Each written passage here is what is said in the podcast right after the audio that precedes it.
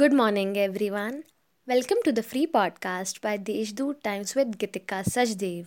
Let's listen to the morning news bulletin. The deadline for linking Aadhaar number to ration card has expired, and as a result, 7,379 ration card holders may get deprived of ration grains due to not linking of their Aadhaar with ration card within the extended stipulated period.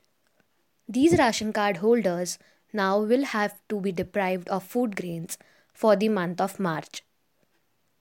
For the 94th All India Marathi Literary Convention, it was decided by the organizers to transact on two bank accounts.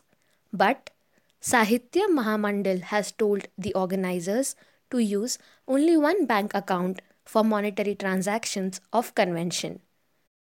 The state has imposed a night curfew as the number of COVID 19 cases has increased. In many places, schools and colleges have been closed again. However, parents, students should not have any confusion about the board examinations as it will be conducted regularly and offline.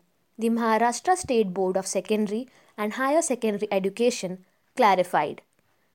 14 goats were killed and 9 others injured in a wildlife attack in Nifad Taluka.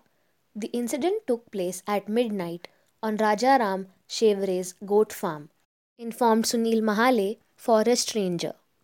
That's all for today's main news. For more details, subscribe to deshdoot.com.